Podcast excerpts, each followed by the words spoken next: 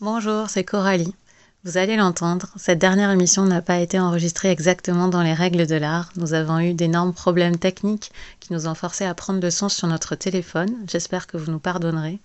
Mais surtout, tous ces problèmes nous ont fait oublier de remercier Amandine pour tout son travail pour les bibliomaniacs. C'était toujours un grand plaisir d'enregistrer avec elle. On espère qu'elle continuera à venir de temps en temps avec nous pour des émissions euh, ponctuellement, comme elle nous l'a annoncé. Amandine a beaucoup participé euh, dans les coulisses au développement du podcast. On lui doit notamment beaucoup d'articles de presse qu'on a pu avoir puisqu'elle a fait énormément pour faire connaître le podcast durant tout le temps où elle était là. Euh, Amandine était d'abord une de nos auditrices et une amie. Ça a toujours été un plaisir d'enregistrer avec elle et vous pouvez continuer de suivre les avis littéraires d'Amandine sur son compte Instagram et sur son blog Les élucubrations de fleurs. Et place à la nouvelle émission sur un livre que nous avons beaucoup aimé. Bonne écoute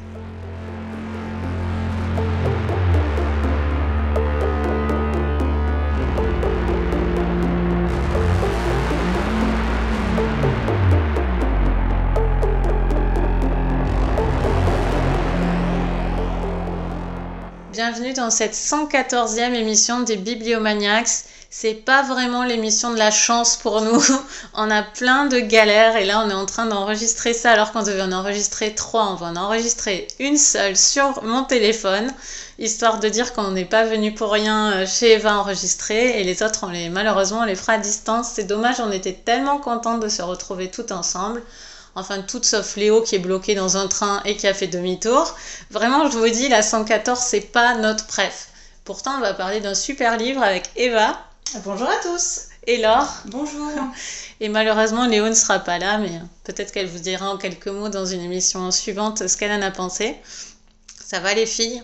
Bah écoute, euh, ça va. Euh, moi j'ai des travaux euh, en bas de chez moi. Toi t'as des problèmes avec ton ordi. Léo est pas là. Enfin bon, mais on fait avec. voilà. On va parler d'un livre d'une autrice dont on n'a jamais parlé dans l'émission, qui s'appelle Anne Patchett.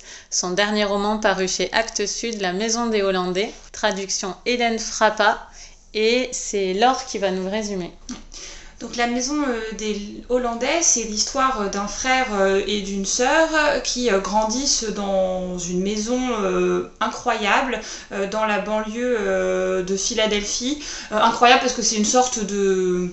De, maison fantasque, un fantasme d'architecte improbable, on la voit à, des kilomètres, enfin voilà, c'est une maison hors du commun à bien des égards euh, et euh, suite au départ de leur mère ils vivent avec euh, leur père qui est un personnage qui a fait fortune dans l'immobilier qui n'est pas on va dire un homme très aimant et attentif mais bon, voilà, l'un dans l'autre, euh, ils, euh, ils, ont une relation fraternelle forte euh, et tout va à peu près bien pour eux jusqu'à ce que leur père décide d'épouser en deuxième noce une femme qui s'appelle Andrea et qui s'avère être plus fascinée par la maison que par ses habitants et qui va leur en faire voir de toutes les couleurs et lorsque leur père vient à disparaître, les choses s'enveniment encore.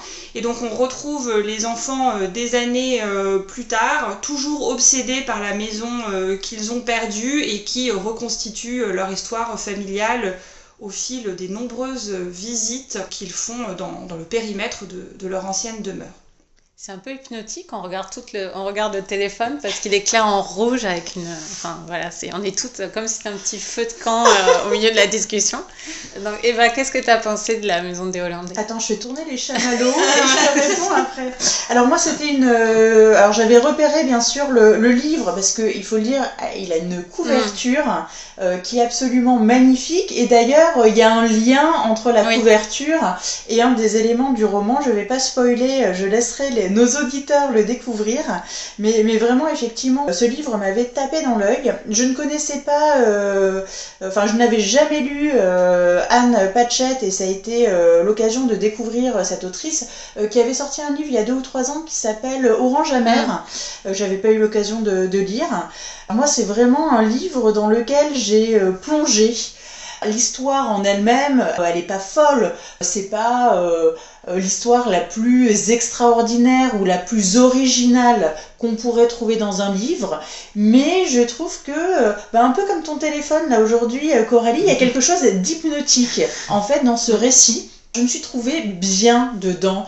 J'aime beaucoup en fait quand je me retrouve dans un roman et que finalement, peu importe où l'autrice m'emmène, en fait, je me laisse guider, j'accepte en fait tout ce qu'elle propose.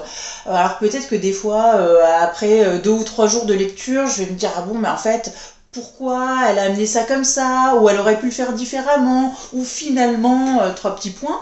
Mais, enfin, voilà, je, je, me baignais euh, dans ce livre comme si c'était une piscine euh, bien fraîche en été ou bien chaude en hiver. Et, j'ai vraiment beaucoup aimé, en fait, l'angle de ce livre, qui est, en fait, que, bah, comme le titre l'indique, la maison des Hollandais, en fait, c'est le vrai personnage mm. principal de ce livre. Euh, c'est vraiment euh, un aimant euh, pour tous les habitants en fait. Alors un aimant qui peut être aussi un peu répulseur hein, mm. par rapport à un des personnages, la mère du frère et de la sœur, mais vraiment, enfin tout le monde est complètement accroché à ce livre, que ce soit le père qui en a fait l'acquisition, à ce livre, à, ce, à cette maison, que ce soit le père qui en a fait l'acquisition, les enfants qui n'arriveront jamais à tourner la page, mm. ils vont vivre d'autres choses dans leur vie, mais enfin bon, on va quand même les suivre pendant quoi euh, Quatre mm. décennies, à peu mm. près une quarantaine d'années, une cinquantaine d'années. Ils n'arriveront jamais à se détacher de cette maison euh, la belle-mère, la marâtre, Andrea, euh, dont tu parlais, Laure, pareil, qui va complètement réorganiser sa vie autour de cette maison. Et, vraiment, enfin, ce, fil conducteur est extrêmement bien trouvé et l'autrice a su vraiment l'exploiter. Et j'ai été vraiment touchée par les personnages. Euh, qui n'arrive pas à couper euh, ce cordon. Et j'ai beaucoup aimé aussi euh, la façon dont l'autrice dépeint la relation entre le frère et la sœur, quelque part la façon dont ils se construisent au niveau psychologique. Enfin, on sent qu'ils sont marqués à vif par leur expropriation, hein, disons-le, de cette maison, par le fait qu'ils sont orphelins, par le fait qu'ils ont été euh, abandonnés par leur mère. Et même si à la fin du roman, ils ont quoi? Ils ont 50, 60 ans, il reste ce couple d'enfants euh, orphelins euh, finalement qu'ils ont été mm. qu'ils ont été toute leur vie et, je trouve que le, le, roman est vraiment très riche au niveau psychologique il n'y a pas tant de péripéties que ça mais c'est vraiment sur les relations familiales la psyché la construction psychologique des personnages que ce roman tire vraiment son épingle du jeu. Et Laure, tu disais que ça se lisait tout seul? Oui, bah, moi euh, j'étais pas sûre d'avoir le temps euh, de le lire parce que je sais plus, il fait 400 pages à peu mm. près. c'est 400, 500 pages, mais il est costaud. Hein, et je m'étais dit, bon, je, je n'aurais pas le temps, mais en fait ça se lit euh, extrêmement rapidement parce que voilà, il y a un côté un peu roman fleuve et page mm. turner quoi. Mm. Enfin, ça se lit tout seul, on n'a pas du tout envie de s'arrêter ni, de, ni de le lâcher. moi je suis d'accord avec enfin tout ce que enfin tout ce que tu as dit les personnages sont très riches très attachants moi je trouve qu'il y a quelque chose d'hyper intéressant parce que la maison elle structure c'est une, espèce de maison bizarrement faite où on, voit tout ce qui se passe à l'intérieur et en même temps il y a plein de petits recoins euh, secrets il y a des mm. cuisines il y a des endroits des cachettes. voilà des mm. cachettes dès le début on voit ça puisqu'il assiste à une scène l'enfant euh, qui est le garçon, il assiste à une scène en regardant à travers, euh, oui. à travers le, enfin, je sais plus, dans un plancher ou quelque chose. On, voit qu'on peut être caché.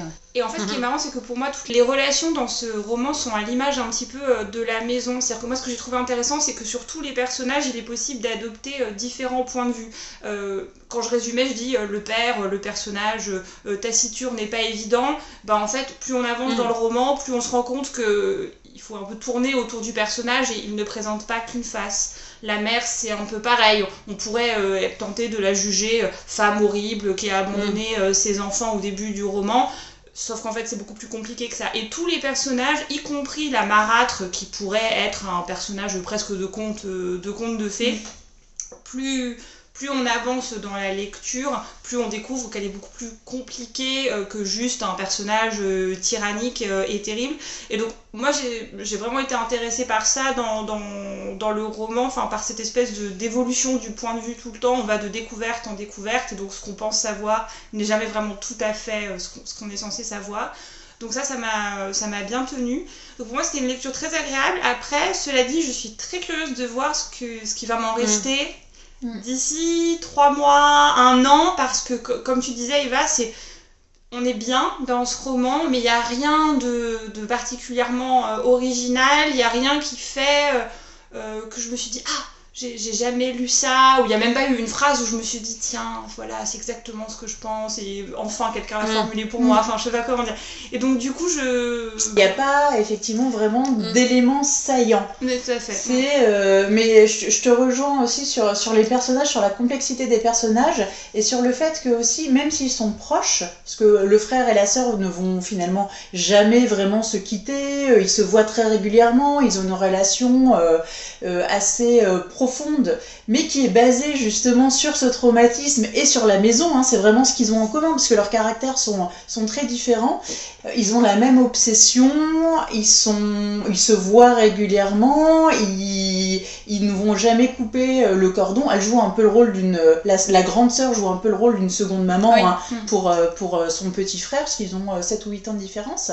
Mais en même temps, ils se cachent des choses. Elle, elle a des ambitions pour son frère, lui a des ambitions différentes mais il n'arrivera jamais vraiment à le formuler euh, euh, clairement. Elle, elle a une vie privée quand même. Bon, on a des mm. petits indices, on a des soupçons, mais euh, elle dit jamais clairement les choses et elle dit jamais vraiment comment ça se passe pour elle dans sa vie, ses sentiments, ses rêves, etc. Donc ils sont très proches et en même temps très obscurs l'un pour l'autre. Et ça, ça m'a plu aussi mm. dans, dans, le roman. Mm. Ouais.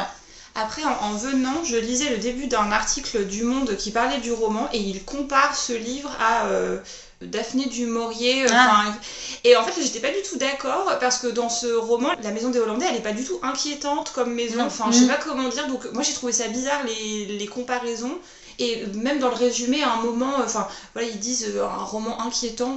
enfin, moi, j'ai pas, j'ai pas senti du tout l'inquiétude euh, à aucun moment. Même le personnage de la marâtre, finalement, on la voit arriver dès le départ, c'est annoncé qu'elle va mettre le, mm. enfin voilà, qu'elle va mettre le bordel dans cette famille. Et oui, puisque de toute façon, dans la narration, comme il regarde en arrière on sait très bien, euh, enfin dès le début, on sait qu'il va se passer quelque chose. Il n'y a pas vraiment une tension à ce niveau-là. Non, il n'y a pas de tension. Il y a un côté fascinant et obsessionnel, effectivement, et la maison, elle est, euh, elle est personnifiée. Euh, enfin, c'est vraiment le, personnage central. Mais moi, j'ai jamais senti de, effectivement, d'inquiétude en me disant, ah, il va y avoir un meurtre, il va y avoir une, vengeance. Non, au contraire, c'est plus nostalgique. Il y a de la nostalgie, il y a de l'amertume.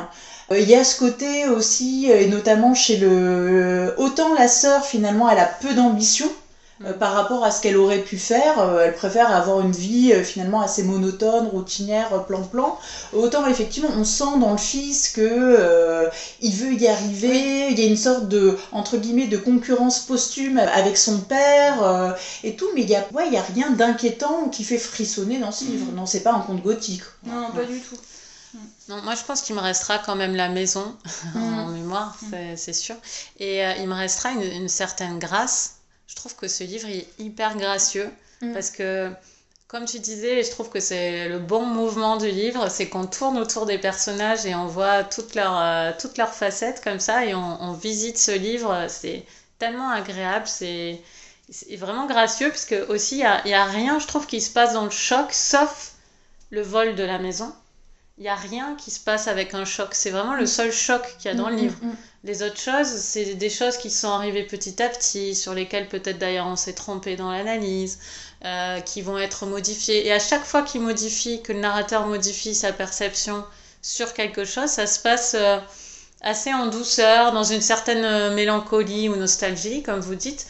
Mais c'est pas un livre d'éclat, c'est pas un livre d'esclandre, alors que on pourrait s'attendre dans un livre comme ça, avec une histoire de vol sur un héritage euh, d'argent, qu'il y ait des disputes, des, des, déchirements de famille. Et la famille se déchire, mais presque au ralenti, en fait. Euh, et il reste ce bout, ce gros bout que forme la fratrie, qui est très bien décrite. Enfin, c'est très émouvant, je trouve, la relation entre le frère et la sœur. Mais il y a aussi les gens qui ont été attachés à la maison, les employés de la maison qui restent proches. Et notamment, on a le personnage d'une une des premières employées qui avait même connu les propriétaires euh, originaux de la maison.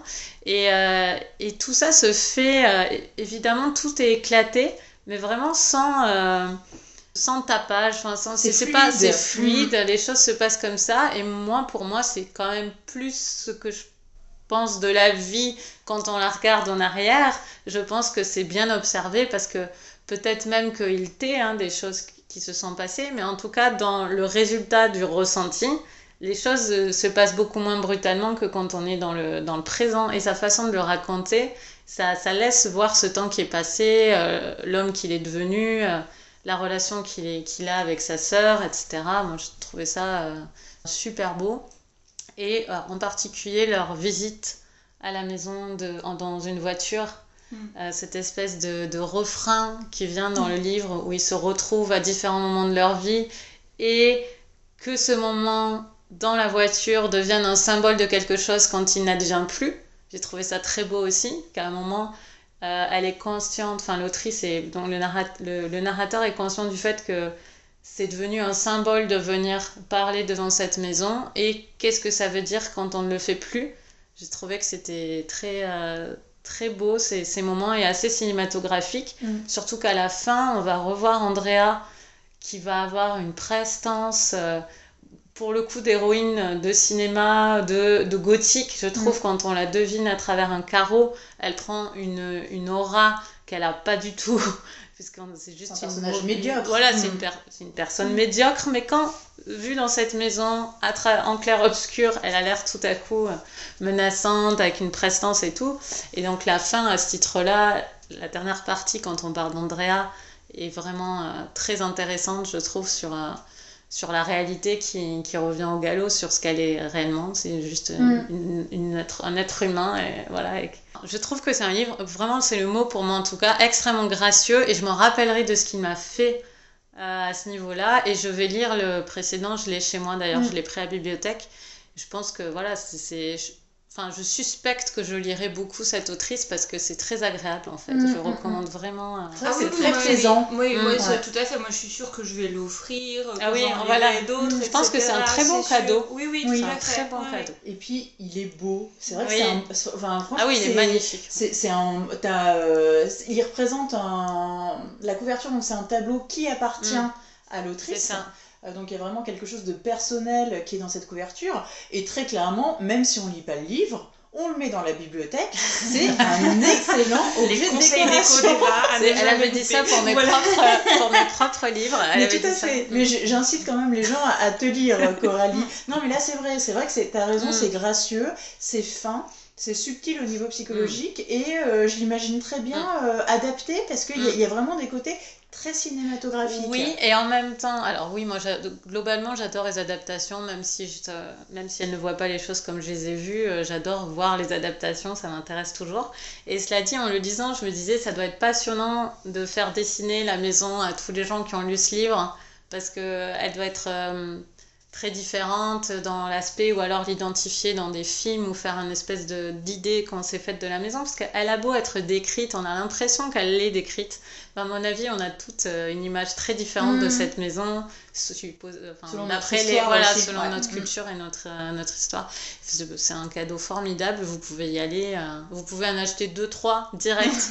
Comme ça, vous en gardez un pour vous et vous offrez. Voilà. voilà. Euh, bon, bah, on est très content d'avoir pu vous faire découvrir euh, la Maison des Hollandais chez Actes Sud. Et c'est Eva qui va nous parler d'un coup de cœur dont on a beaucoup parlé un peu partout et que je suis très impatiente de lire moi-même. Eva, tu nous parles de quoi alors? Alors, je vais vous parler de L'inconnu de la Poste, euh, qui est un livre de non-fiction qui est paru il y a quelques semaines et qui a été écrit par Florence Omnas. Et en fait, euh, ce livre revient euh, sur un fait divers qui avait défrayé la chronique en 2008. Euh, ça se passe dans une bourgade, hein, une bourgade de province qui s'appelle Montréal-Lacluse. Et cette bourgade a euh, une poste. Mais alors quand on dit poste, c'est vraiment euh, une pièce avec une personne qui fait un peu euh, la permanence, qui est plus là pour faire, on va dire, du lien social, du relationnel. Et c'est une femme qui est un pilier en fait de, de, la petite ville parce que son père a eu des fonctions au conseil municipal. Enfin, son père c'est quelqu'un qui a une certaine aura en fait dans la région, donc que tout le monde connaît bien. Cette femme, elle a une quarantaine d'années, euh, donc cette postière. Elle vient de, divorcer en fait de son mari avec qui elle était depuis, euh, depuis très longtemps. Et elle a un nouveau compagnon depuis quelques mois dont elle est euh, enceinte. donc voilà, tout le monde la connaît, c'est une belle femme, enfin voilà, tout le monde l'identifie parfaitement. Et un jour, on la retrouve morte dans son bureau de, la, de la poste et elle a été poignardée de 28 coups de couteau donc dans une mare de sang, et bah, l'argent qui était euh, à la poste, il doit y avoir à peu près 3000 euh, euros, euh, l'argent a disparu. Alors tout ça s'est passé entre 8h30 et 9h le matin, d'après les témoignages, donc c'est vraiment l'heure de pointe. C'est l'heure où tout le monde va au mm. travail, va déposer les enfants à l'école et revient. Donc il y a eu un monde pas possible qui est passé devant la poste pendant ce créneau horaire. Et personne n'a rien vu, rien entendu, personne n'a entendu de cris, personne n'a vu quelqu'un qui sortait avec du sang partout, personne ne se rappelle de rien. Donc c'est vraiment le mystère complet. Et au début, bah forcément, elles viennent de divorcer, donc on se dit, bah, c'est mm. l'ex-mari euh, qui, était, euh, qui était jaloux. Euh, finalement, coup d'épée dans l'eau, il a un alibi, c'est pas lui. Et puis, il commence à y avoir un peu des, des racontards, euh, des rumeurs, euh, puisqu'il y a un personnage euh, un peu particulier, un peu décalé, vaguement inquiétant, qui habite juste à côté de la poste. Et c'est un peu une grosse coïncidence, puisque c'est quelqu'un qui a eu une petite renommée dans le milieu cinématographique, puisqu'il s'agit de Gérald Thomasin. Donc, qui a un parcours très particulier. c'est un enfant de la DAS et qui a été repéré euh, à l'âge de 14-15 ans par euh, Jacques Doyon, euh, qui cherchait un personnage principal pour son film Le Petit Criminel. Et il a rencontré Gérald Thomasin dans un foyer, il l'a fait tourner et le film a été un gros succès.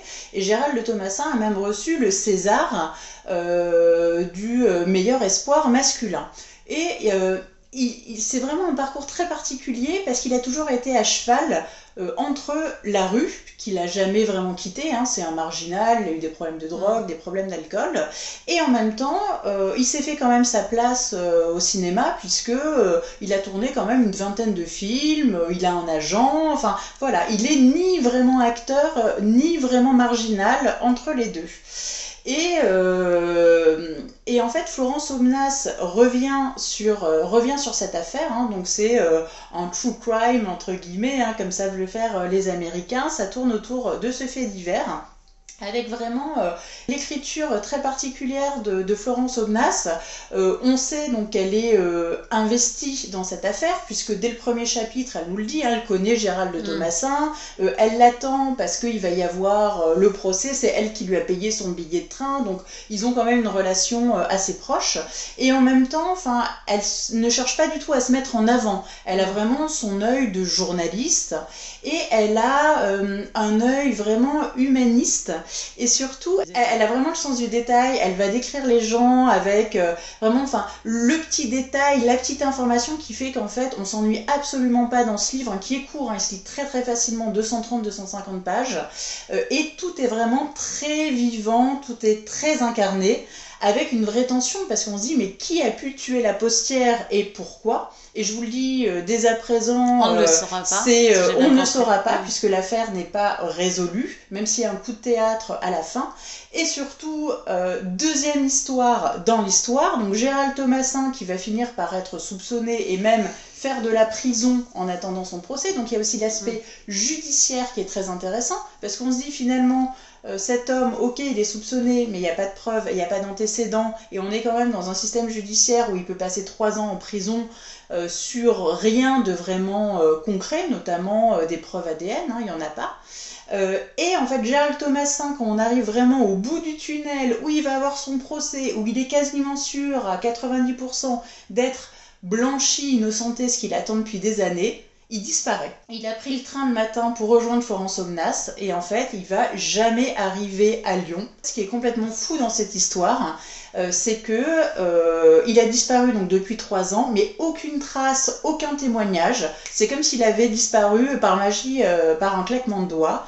Et on ne sait pas s'il est mort, s'il est vivant, s'il se cache, s'il y a eu un accident, s'il a été tué. Enfin, vraiment, c'est le mystère dans le mystère, la poupée gigogne. Et vraiment, enfin, l'écriture de Florence Obnas, elle est hyper fluide. Elle a un talent pas croyable pour décrire les différents personnages, les différentes situations. Et ça se lit en fait un peu comme un roman policier euh, qui serait vrai. Enfin, en tout cas, moi, je vous le recommande. Vous l'aurez lu dans les deux heures, tellement c'est euh, addictif et haletant et, et fluide, et euh, vraiment une très très bonne lecture de ce début d'année. Eh ben, quelle, quelle affiche quelle affiche aujourd'hui On aura coupé, mais il y a eu les travaux, il y a eu les klaxons, il y a eu Léo qui est pas là, mais Vraiment, on s'en rappellera la 114e. On espère en tout cas que cette émission un peu altérée au niveau du son euh, vous aura plu et vous aura donné envie de découvrir ces titres. Et on vous dit à la semaine prochaine. à bientôt